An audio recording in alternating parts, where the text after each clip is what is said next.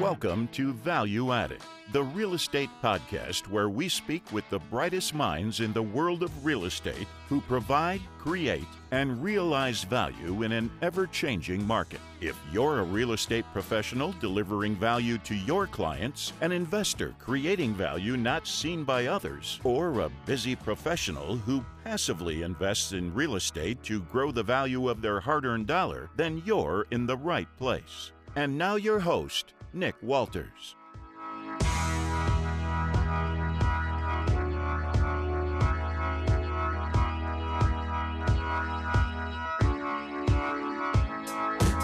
Hey, gang, welcome to another episode of Value Added, the real estate podcast. On this week's episode, we have Ron Reamer. Ron is a home lending officer with Citibank. He's been in the business since 2004 and has experienced many ups and downs in the residential lending space over that time from the mid 2000s run up to the Great Recession of 2008, as well as Hurricane Sandy to the global pandemic known as coronavirus that we are currently experiencing. So, without further ado, let's get on with the show. Ron Reamer, welcome to the show. How are you? Good. Thank you for having me. Tell me a little bit about you and your career and, and kind of the path that it's taken leading up to this point where we are today. Yeah, I've been in the business for 15 years, uh, seeing the highs, the lows, the peaks of the, of the valley, the low parts. Starting in 04, you know, we um, obviously had a much different marketplace uh, in banking right through to uh, the financial crisis. And prior to the financial crisis, most of the mortgage industry was done on the on a broker model. Uh, mortgage brokers were very prevalent in uh, being able to shop mortgages around for um, customers to all the different various banks. Uh, and there was a lot of value in, in doing that. And then post financial crisis, um, a lot of banks closed. Banking changed um, going forward from there. Today, obviously, we've dealt with a lot of things since then. We've dealt with, you know, 9/11. We've dealt with Hurricane Sandy. Now we're dealing with a pandemic. So we've seen a lot of things happen in the past 15 years or so. I think we know how to embrace these things and how to work through them. But you know, banks are all about risk appetite. Uh, lending is all about that. Um, so some lending environments will have appetites for um, more creative and riskier loans, and and other markets will not. It will be more conservative. So there there are different types of markets for different types of environments that you know we work through, and and they sort of have to mesh together.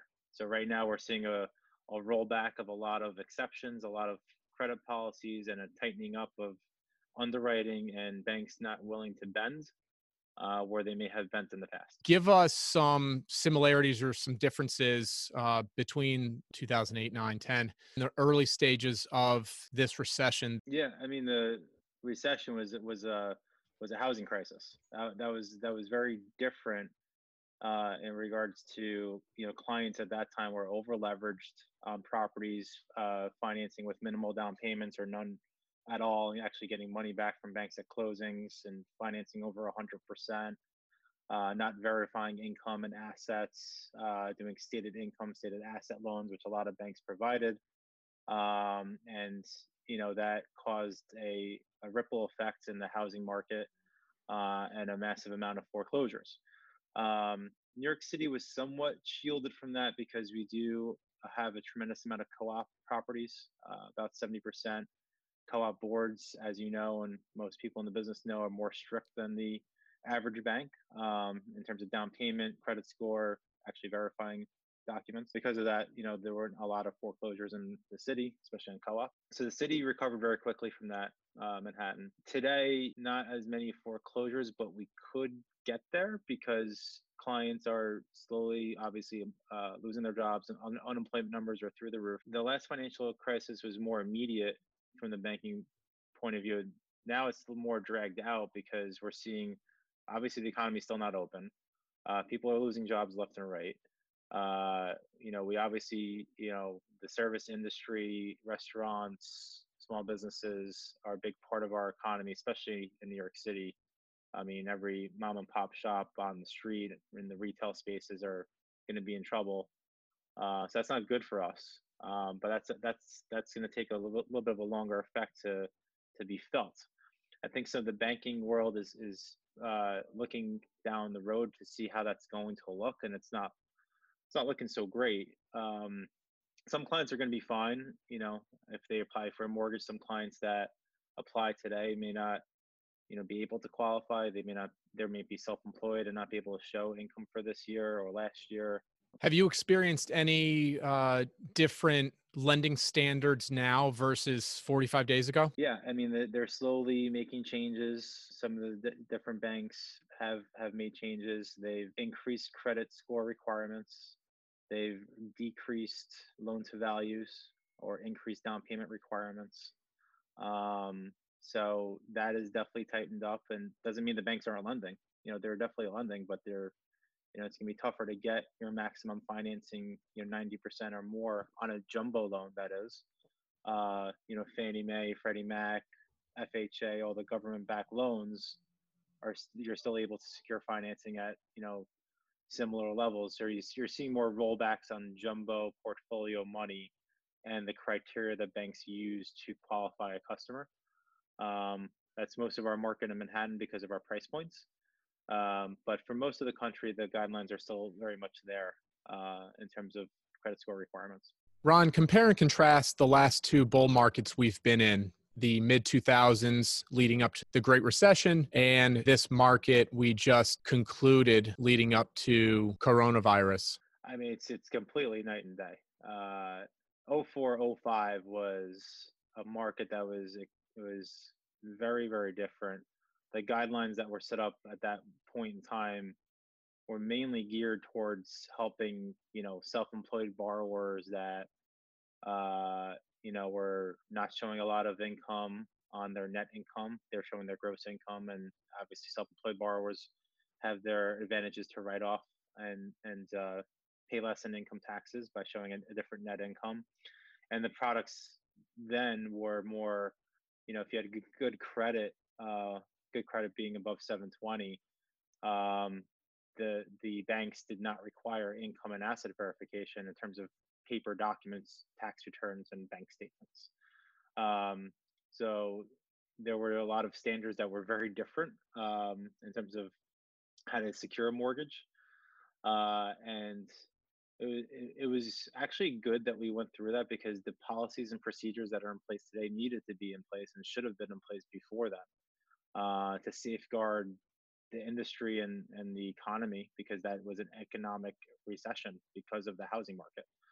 Uh, so that's something that I think the the world would like to avoid again. And it's nice to have those safeguards in place today, where you know banks know if you you know have an inquiry in your credit, they they're going to ask you if you establish new debt. They're going to you know if you apply with another lender. They're going to know if you're shopping for a loan. They're going to know if you applied for forbearance. They're going to they're going to know those things and I mean, even today, I have clients that come in that are self-employed and say, "Well, I have you know enough equity in my home. You know, why do I need to verify income? You know, why can't I just get a loan because I have 50% equity in my home?" And those are like examples of products that used to be available before the recession that are today. It's all about showing uh, the customer's ability to repay uh, and to carry the payment uh, and afford the payment. So that way, the banks know that you're going to continue making that payment um, and that's what it's all about today is, is, is income to debt ratio or DTI as we refer to it. That's income ratio, uh, and making sure they can meet the uh, lending standards of 43% or less to be a qualified mortgage. Um, and uh, and that's pretty much it. That's the way the standards have been for the the last, I guess, 12 years since 2008. Ron, in the context of business, what does value mean to you? Yeah, I mean, for me, values is it's it's a simple thing. It's it's something I you know have always demonstrated is, is just responsiveness. It's it's amazing to me that you know just what clients need and expect are are simple things and I think a lot of people in our business, or even on your side or my side, real estate or or on mortgage, um, you know, just don't respond to clients and don't give proper expectations. And you know, it's the old saying, don't overpromise and underdeliver. It's a simple thing. Uh, a customer calls you for a mortgage, they're applying for a good or service that they expect a certain um, you know expectation on and when, what you're going to deliver what's the rate what's the documents how long is it going to take and i think it's just telling them the right thing and having a normal conversation um, i think if you do that and you respond and you're on top of your emails and you're and your phone and, and calling people back. It's it's it's that simple. Um, clients appreciate that, and when you do that for them, they'll refer you to their friends and family, uh, and you'll get more business out of it. So I think that's to me that's value. I know it sounds simple, uh, and you know old fashioned or old school, um, but those are the things that that work. They've always worked. And then from there, it's obviously who you work for, right? So the bank that you work for is going to offer different products and, and rates to different clients and that may work or may not work. And I think it's important that the deals you do take in, you make sure it can work for the bank that you represent. Uh, and that goes along with expectations. Take us through a past deal where significant value was provided to get it across the finish line. Probably, you know, my best one was last summer. I mean, there was a few of them last summer. We had uh, some big changes in the mansion tax laws going into effect in New York City. Uh, I believe it went into effect at the end of June. Um, and it started July 1st. So there was a massive push uh, from clients to close on properties before that took effect. Um, so across the board, it was 1%. Uh, today, it's it's it changes if it's two million, three million, and above. It's different percentages of mansion tax. So I had a transaction that was rather large, um, in the double digit digit uh, above 10 million. Um, so you know the mansion tax ramifications of that deal were uh, also rather rather large if the deal didn't take place and um, was the same thing it was expectations gathering documents you know sort of pre-flighting the request with the bank and the credit committee of the bank and running it by them and not assuming that it will get done and saying here's the customer this is what they're looking to apply for this is what they're looking to secure. Can we do this before they sign a contract? And we do a lot of that you know pre-flighting and due diligence up front so that way when the client does sign a contract we can actually close um, and that's a deal we turned around very quickly and met we closed from start to finish on a signed contract and in a couple of weeks, um, which is very hard to do on a large deal, uh, on let, let, alone any deal. Um, so that that was you know sort of the wins you know from that market that saved the client hundreds of thousands of dollars, hundreds of thousands on closing costs on the mansion tax. Uh, and if he didn't have that savings, he wouldn't have bought the apartment. So the selling broker had a sale, and the listing and the buyer side broker obviously had a transaction, and they both happened to be represented by Douglas Elliman uh, which was also a nice little perk um, since I did a lot of business with them and, and yourself. And uh, those are nice little wins to have. We're going to conclude this episode with the hard hitting questions. These are a series of questions that we ask every listener. What is your why?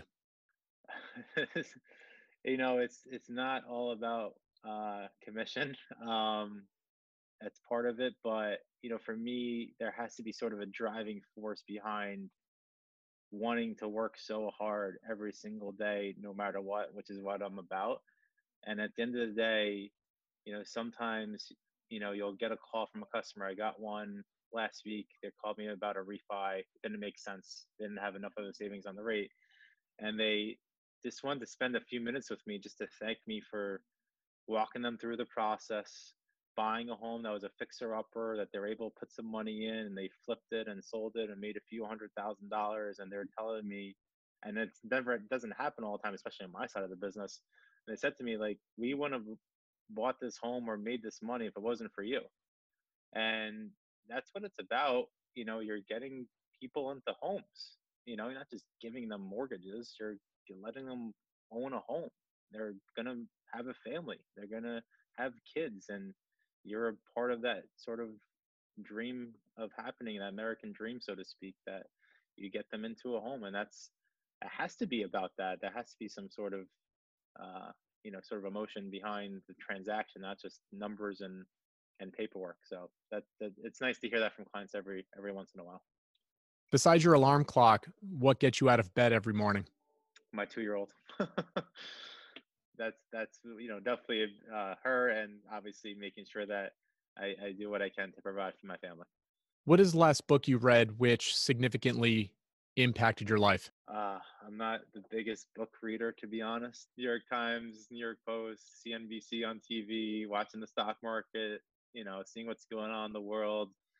You know, watching the markets is important to me. It's not just watching what's going on with mortgage rates; it's what's going on in the economy because what happens in the economy dictates what happens to mortgage rates.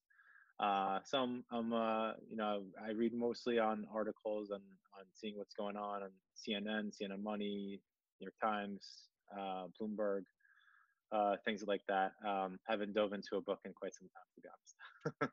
How do you like to blow off steam? Uh, I do like to get my runs in when I can. Uh, I like to go for runs uh, in Central Park. I Haven't had time.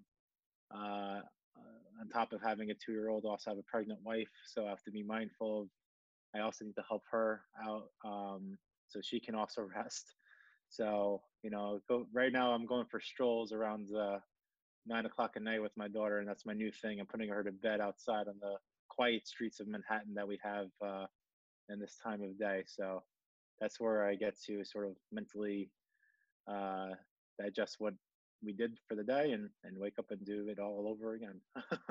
How do you like to pay it forward? Helping clients, helping uh, my colleagues grow. And I don't think I've been a big ego guy in my life. So, you know, people call me, you know, pick my brain about this, that, or the other. And, you know, charitable organizations, you know, when we can. Um, obviously, those are all important. I've seen a lot of those things happen in my family and different organizations to contribute to. So, uh, trying to take uh, try not to take things for granted in life. How can our listeners learn a little bit more about you? Cell phone number, text me, call me anytime. You can social media, uh, search me on LinkedIn, Facebook, Instagram.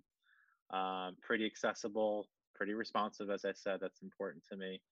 Um, and uh, and if they want to contact me, they'll find me. Ron Reamer, that's a wrap. Thanks for adding your value today. Thank you. Thanks, Nick. Take care. Thanks for listening. If you enjoyed this episode, please make sure to leave a rating and a review, which will help us introduce the podcast to other listeners. Also, don't forget to subscribe to our YouTube channel, which will give you access to other episodes you may have missed. Have a great day, and we'll talk to you next week.